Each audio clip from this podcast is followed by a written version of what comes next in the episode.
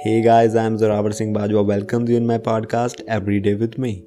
Through this podcast, I would like to give a quick message to my listeners, and I feel that this is very important for you to listen and think over it. Quick instructions before listening to this podcast. Please listen this carefully. If you have food in your fridge and clothes on your body, a roof over your head, and place to sleep, then you are richer than 75% of the entire world. If you have money in your wallet and can go anywhere you want, then you are among 18% of the world's most wealthy people. If you are alive today and healthy, you are more blessed than millions of people who will not survive this week and die.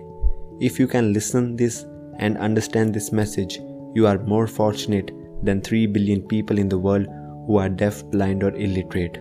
Life is not about complaining, guys. Life is about thousands of other reasons to be grateful and happy. Thank you. I hope you understand it well.